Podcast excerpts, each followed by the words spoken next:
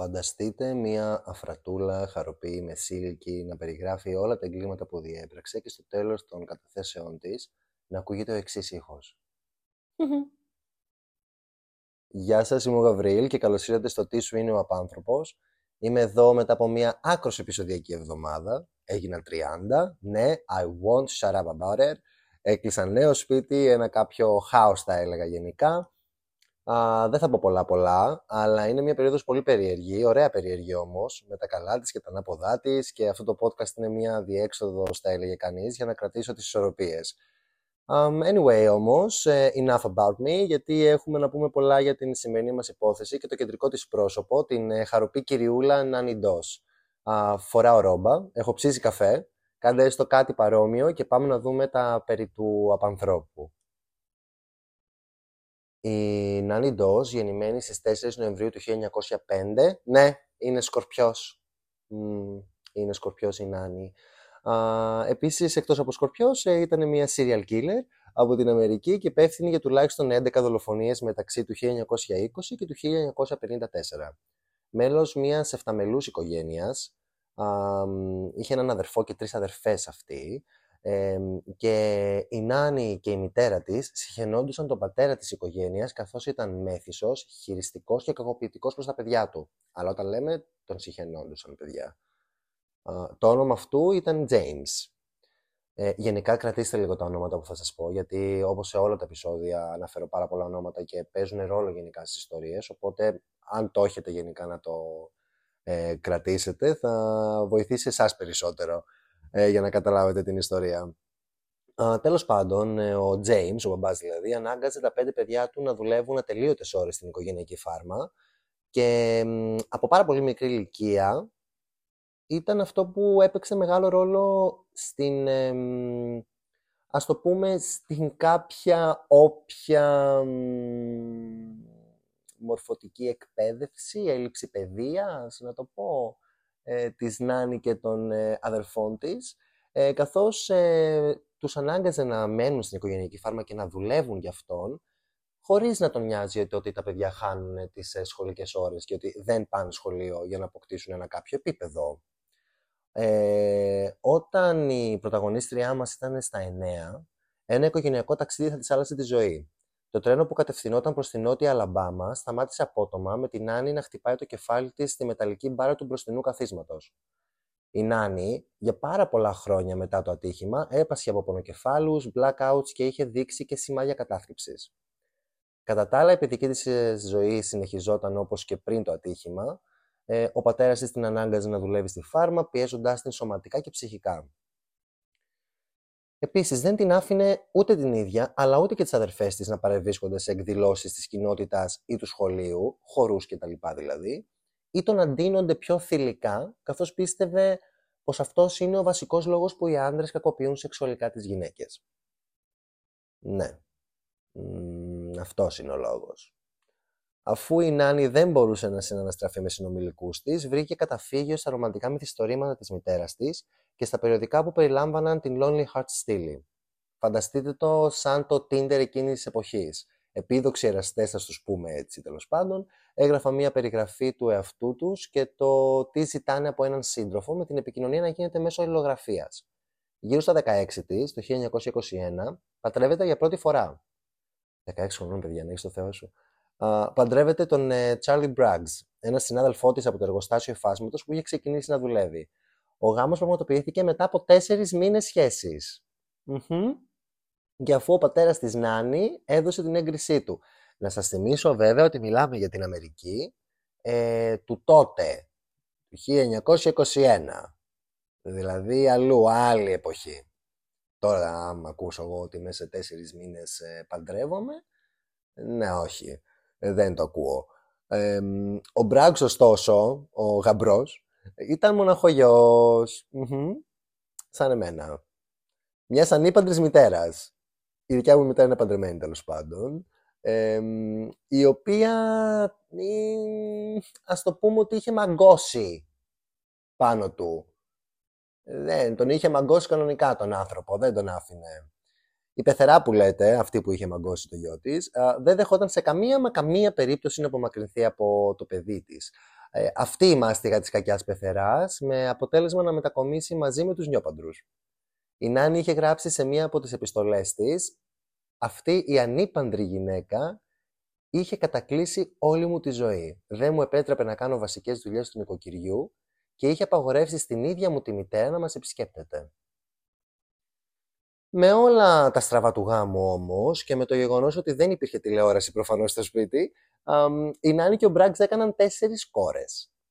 Η υπεραχωμένη πλέον Νάνη ξεκίνησε να πίνει σαν αλκοόλα και να καπνίζει σαν το τρίτο φουγάρο του Τιτανικού.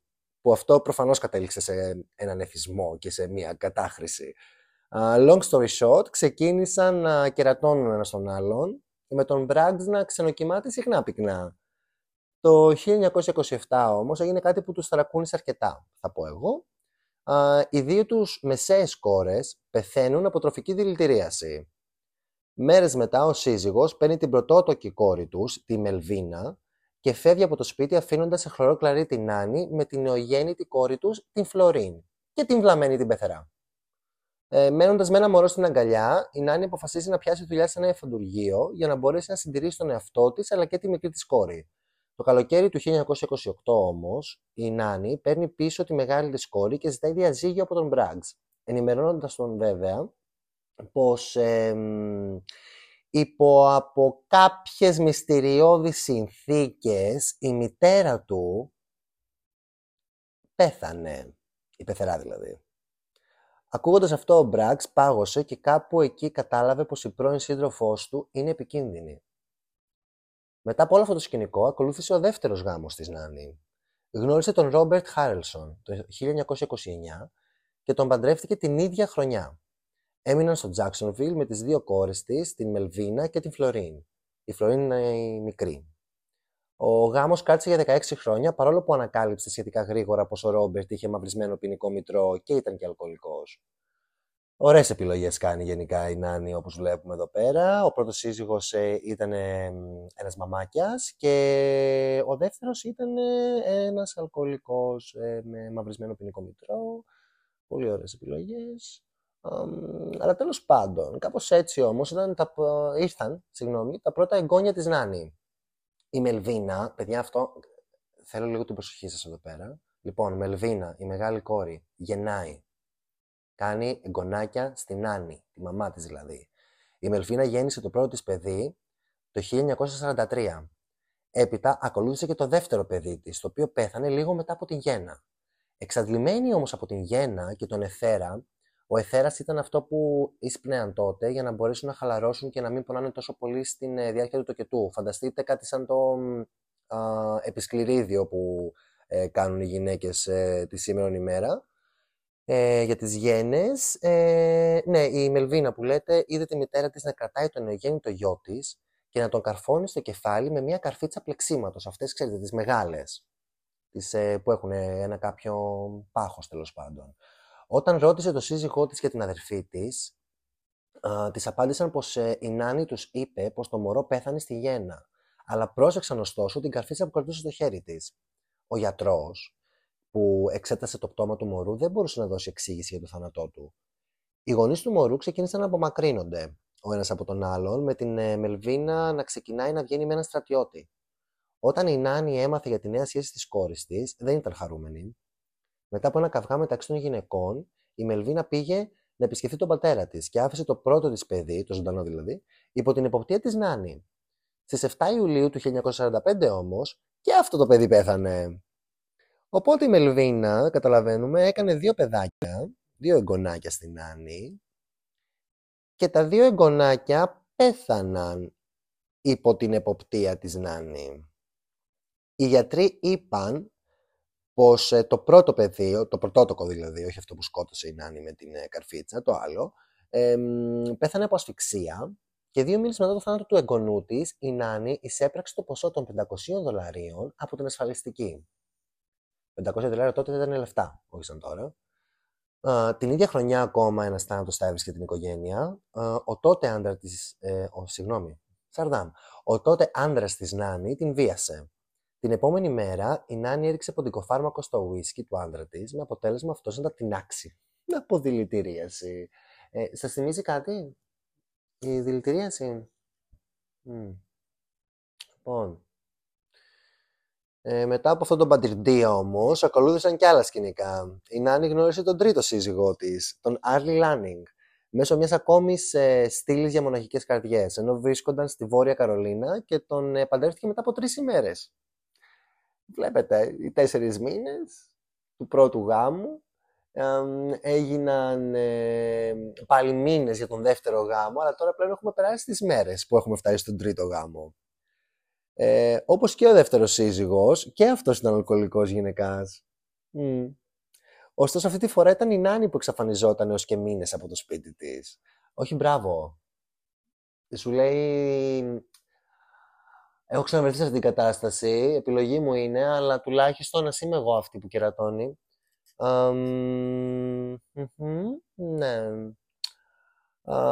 όσο όμως ήταν στο σπίτι όταν γυρνούσε, μεταμορφωνόταν στην κλασική χαροπίνη κοκκυρούλα και όταν αυτός πέθανε από καρδιά, ναι, οι γείτονές της ε, συμπαραστάθηκαν. Καθώς ήταν πολύ αγαπητή σε γενικό πλαίσιο. Ε, λίγο αργότερα από αυτό, το σπίτι του Ανδρόγινου, το οποίο είχε περάσει στο όνομα της κουνιάδας της Νάνη, κάηκε. Τύπου στάχτηκε μπουρμπερι όμως. Τίποτα δεν έμεινε όρθιο. Και μαντέψτε τι έγινε. Φυσικά η ασφάλεια του σπιτιού και το χρηματικό ποσό που τη συνόδευε πέρασε στο όνομα της Νάνη, η οποία την εξαργύρωσε αμέσως. αυτό που ακολούθησε ήταν you guessed it, ένας ακόμη θάνατος.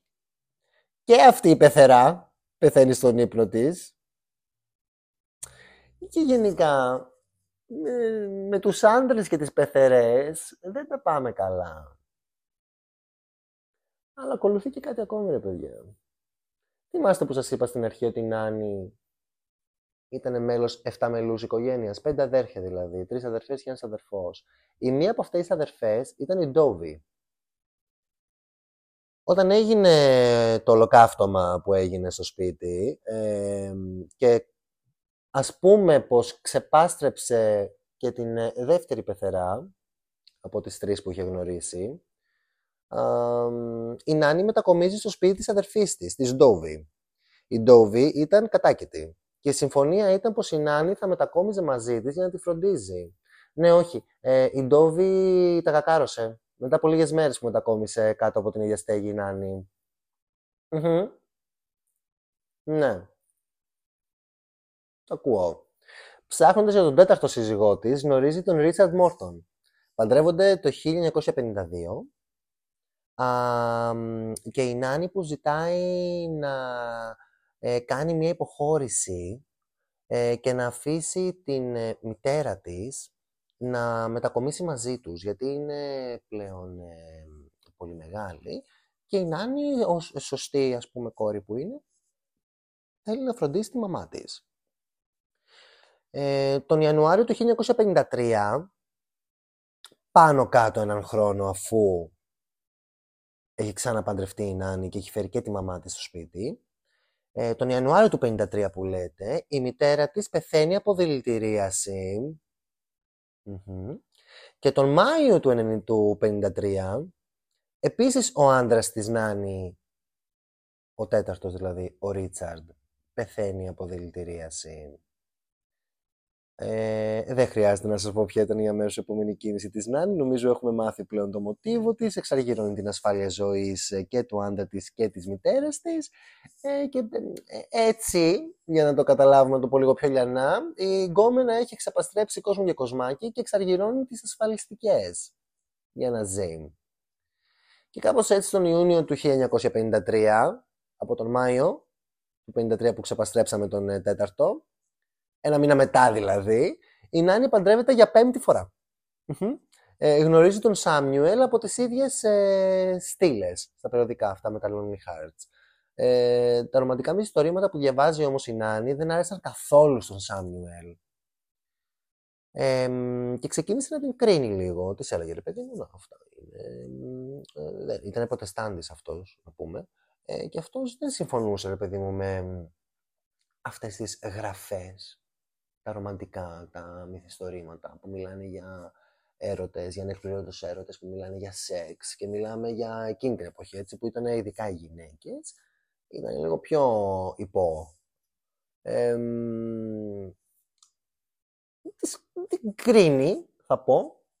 Της κάνει ένα bullying ελαφρό, θα πω. Αλλά της γυρνάει βίδα, σιγά σιγά της Νάνη. Σου λέει, α, όχι, φίλε μου Σάνιουελ, ε, θα σου μαγειρέψω κάτι να φας, μπορεί να έχει μια δόση ποντικό φάρμακο μέσα, αλλά δεν θα το καταλάβεις. Ε, και κάπως έτσι προσπαθεί να τον ε, σκοτωσει Ε, είναι η πρώτη φορά που η δηλητηρίαση δεν έπιασε όμως. Ε, ανίδεη, θα πω εγώ, ανυπόμονη θα πω εγώ, η Νάνη, ε, τρέχει να εξαργυρώσει την ασφάλεια. Χωρίς να, να επιβεβαιώσει ότι ο άντρας της πέθανε. Τι γίνεται, οι γιατροί τον συνεφέρουν τον Σάμιουελ. Σου λέει μπρος, έχω. Κάτσε, κάνω καλά. Η άλλη έχει ήδη αιτηθεί να πάρει τα λεφτά. Γυρνάει στο σπίτι. Τον βλέπει εκεί πέρα, μέσα στο σπίτι. Έλα, αγάπη μου, κάτι με πείραξε. Καλά είμαι όμως. Καλά είσαι. Άρε, μπάστερ, δεν λέει η Νάνη. Τώρα θα σε φτιάξω. Του μαγειρεύει. Και σου λέει δεν μας κάνει το ποντικό φάρμακο όμως, ο τύπος έχει ωραίο νοσοποιητικό. Χρησιμοποιήσουμε αρσενικό. Το αρσενικό, να ξέρετε, είναι πάρα πολύ ισχυρό. Και κάπως έτσι καταφέρνει και τον ε, σκοτώνει. Πάει και αυτό στα θυμαράκια, τα τίναξε. Ε, και όταν η σωρός του, γιατί πέθανε μέσα στο σπίτι αυτός, όταν η σωρός του μεταφέρθηκε στο νοσοκομείο που, στο οποίο συγγνώμη, είχε εξεταστεί και είχε σωθεί τις προηγούμενες μέρες, οι γιατροί ενημέρωσαν αμέσως την αστυνομία λέγοντας πως ε, πιστεύουν πως ο Σάμιουελ δολοφονήθηκε από τη γυναίκα του. Η αστυνομία τους άκουζε, έσπευσε ε, στο σπίτι της Νάνη και του εκλειπώντος και την πετύχανε στη φάση που τον προφύγει. Αρον-αρον. Και λέει, έλα εδώ κούκλα μου, μια που βιάζεσαι τόσο και κάπου έχεις να πας, μπες στο αμαξάκι να σε πάμε πιο γρήγορα. Και κάπως έτσι τη συνέλαβαν. Η Νάνη ομολόγησε τις εξής δολοφονίες. Ε, ομολόγησε πως σκότωσε τέσσερις από τους πέντε συζύγους της, που είναι αληθές, την μητέρα της, που είναι αληθές, την αδερφή της, που είναι αληθές, ένα από τα εγγόνια της, όχι και τα δύο,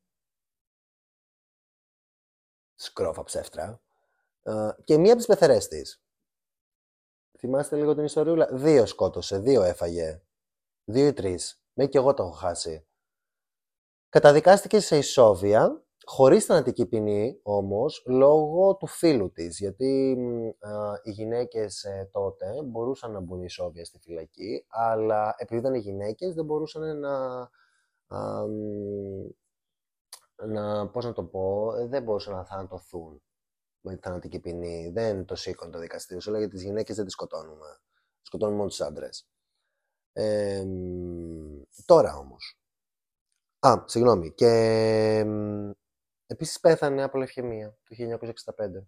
Γενικά η ζωή της, όπως καταλαβαίνουμε, ήταν λίγο complicated, να το πω. Τώρα πάμε άλλη μία, ήταν γεννημένη μέσα σε μια οικογένεια, ο μπαμπάς ήταν για τα ανάθεμα, ε, δεν είχε βασική μόρφωση, δεν είχε βασικές, δεν είχε την παιδεία, δεν είχε τα, τα skills, να το πούμε έτσι, social για να μπορέσει να συναναστρέφεται με ε, κόσμο χωρίς ε, να είναι επικίνδυνη γύρω τους. Ήταν λίγο περίεργη η φασούλα της ε, Nanny το οποίο βέβαια το πήρανε πρέφα οι αστυνομικοί στις ανακρίσεις πριν το δικαστήριο, πριν ομολογήσει αυτή για τους μισούς φόνους που έκανε, γιατί δεν ομολόγησε για κάτι άλλο. Και από όσο θυμάμαι από μία έρευνα, μπορούσαν να τις προσάψουν με, με, με δυνατές αποδείξεις μόνο τον, ε, τη δολοφονία του τελευταίου συζύγου. Ε, οπότε αυτή στην ουσία καταδικάστηκε, παρόλο που ομολόγησε, καταδικάστηκε μόνο για έναν φόνο, που απλά μπήκε η Σόβια. Ε, αυτό που έκανε μεγάλη εντύπωση στους ε, αστυνομικούς, ε, στις ανακρίσεις και τα λοιπά, ήταν το ότι ήταν πάρα πολύ άνετοι με το να επικοινωνήσει μαζί τους ε, αυτά που είχε κάνει και πάντα χαμογελούσε και γελούσε. Έκανε αυτά, αυτό που σας είπα στην αρχή, έκανε αυτό το... Η φασούλα ήταν Ναι. σκότωσα την ε, πεθερά μου. ναι, ε, αυτός ο άντρας, ε, ο Σάμιουελ με βίασε, οπότε του έριξα αρσενικό και πέθανε. του λαλού, δηλαδή. Του λαλού. Δεν, φάγαμε κόσμο και κοσμάκι. Ε, γιατί σας ξαναλέω, αυτή δεν έφαγε μόνο τώρα τη μάνα της, την αδερφή της, τους τέσσερις άντρες της και τη μια πεθερά. Έφαγε και τα εγγόνια της, έφαγε και την αδερφή της, έφαγε ε, άλλη μια πεθερά και ο Θεός ξέρει ακόμη πόσους μπορεί να έφαγε που δεν τους ανακαλύψαμε ποτέ. Αυτή μπορεί να είχε φάει και τον μπακάλι, ρε φίλε, επειδή την στραβοκοίταξε, ξέρω εγώ, και της είπε το τρώμε το φαγάκι μας να είναι. Τι τροφαντούλα, ε, τροφα, τροφαντούλικα μαγουλάκια είναι αυτά και να τον, ε, δεν ξέρω, να το έριξε κάτι. Αυτή γενικά τη δηλητηρίαση την είχε στο τσεπάκι, οπότε την καταλάβαμε. Ο εύκολος τρόπος. Μη σας μπαίνουν ιδέες. Πλέον η τεχνολογία έχει προχωρήσει, αναγνωρίζονται όλα μέσα στον οργανισμό. Ε, αλλά ναι, αυτή ήταν η ιστορία, η σημερινή. Ε, την έβγαλα σχετικά γρήγορα. Στα 23 ας πούμε λεπτά, 24. Ε, χαίρομαι πάρα πολύ που ήρθατε και με ακούσατε και ακούσαμε και την ε, ιστορία της ε, Νάνι Ντός, της ε, χαροπής κυριούλας. θα μας βρείτε, ξαναλέω στο πληθυντικό, θα μας βρείτε εμένα και τις πολλαπλές μου προσωπικότητες στο Instagram at τι σου είναι ο απάνθρωπος podcast. Είναι το Instagram του τι σου είναι ο άνθρωπος podcast τέλος πάντων. Ε, είμαστε και στο Spotify, είμαστε και στο Apple Podcast. Σύντομα θεωρώ θα μπορέσω να σας ε, έρθω και στις οθόνες σας σε μορφή βίντεο και όχι μόνο έτσι βαθιά μες στα αυτιά σας. Ε, αλλά θα με βλέπετε κιόλας. Και όχι να το πενευτώ, αλλά είμαι και ωραίο παιδί. Δηλαδή, να με παρακολουθείτε πιο συχνά. Ε, αυτά είχα να πω. Σας ευχαριστώ πάρα πολύ που με ακούσατε. Ε, εύχομαι να σας άρεσε το επεισόδιο. Ε, το επεισόδιο 4, το επόμενο δηλαδή που θα βγει την επόμενη Τρίτη, ευελπιστώ ε, γιατί άμα τρέχω με το σπίτι και το ένα και το άλλο και με την κρίση ηλικίας που περνάω, μπορεί να το καθυστερήσουμε και μια-δύο μέρες. Δεν είναι εγγυό με τίποτα. Μπορεί να έρθει και στην ώρα του, μπορεί να καθυστερήσει. Αλλά το τέταρτο επεισόδιο, παιδιά, ε, θα σας παρακαλούσα πολύ, σας κάνω τώρα δηλαδή ένα spoiler alert. Μην τρώτε εκείνη την ώρα όταν το ακούτε. Θα σας ε, ήθελα νηστικούς. Ή να έχετε φάει και να έχετε χωνέψει. Μη σας ανέβει τίποτα πάνω. αυτά.